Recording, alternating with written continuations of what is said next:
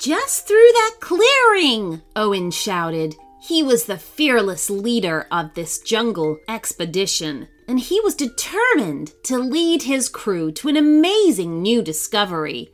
Owen and his fearless crew were tracking a downed plane that was rumored to be in this jungle. They had been on the hunt for three days already, and the crew had already lived their share of adventures.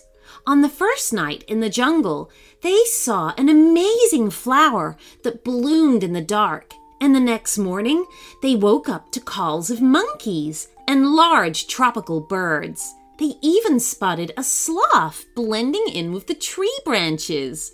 Yes, their adventure had been amazing, but that did not distract Owen or his fearless crew from tracking down that plane. They had followed its signals deeper and deeper into the jungle, and they were finally getting close. Owen could feel it. Ahead! One of his crew members shouted, pointing through the vines and trees. Owen strained his eyes to look, but there, through all the green, he could spot the silver metal of what had to be a plane. Woohoo! Owen shouted. We found it! Owen ran forward until the plane was in full view.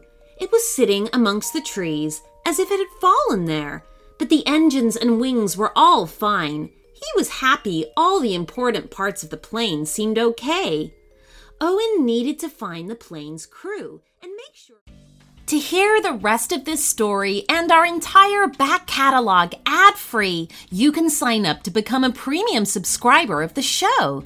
As a premium member of Short Stories for Kids, you'll receive a bonus premium story every Friday, a special thank you shout out, and a guarantee that your idea will be made into a story and read out on the show. So, for ad free listening and all of these other great perks, you can sign up on your Apple app with just one click or at shortstoriesforkids.supercast.com if you listen on Spotify and other platforms.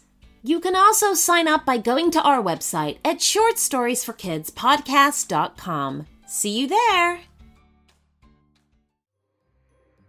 I have something super exciting to announce to you all. Behind the scenes, we've been working on a very special book, which is full of stories that I have read out on the show. This paperback collection features 38 original stories written especially for the Short Stories for Kids podcast. From princesses exploring a castle to bullying aliens out to steal the moon, this book is packed with witty, entertaining tales to keep kids amused. There are pirates, skeletons, dinosaurs, mermaids, and much, much more. Discover for yourself just why Short Stories for Kids is enjoyed by so many children all over the world. Available on Amazon, the link is in the show notes.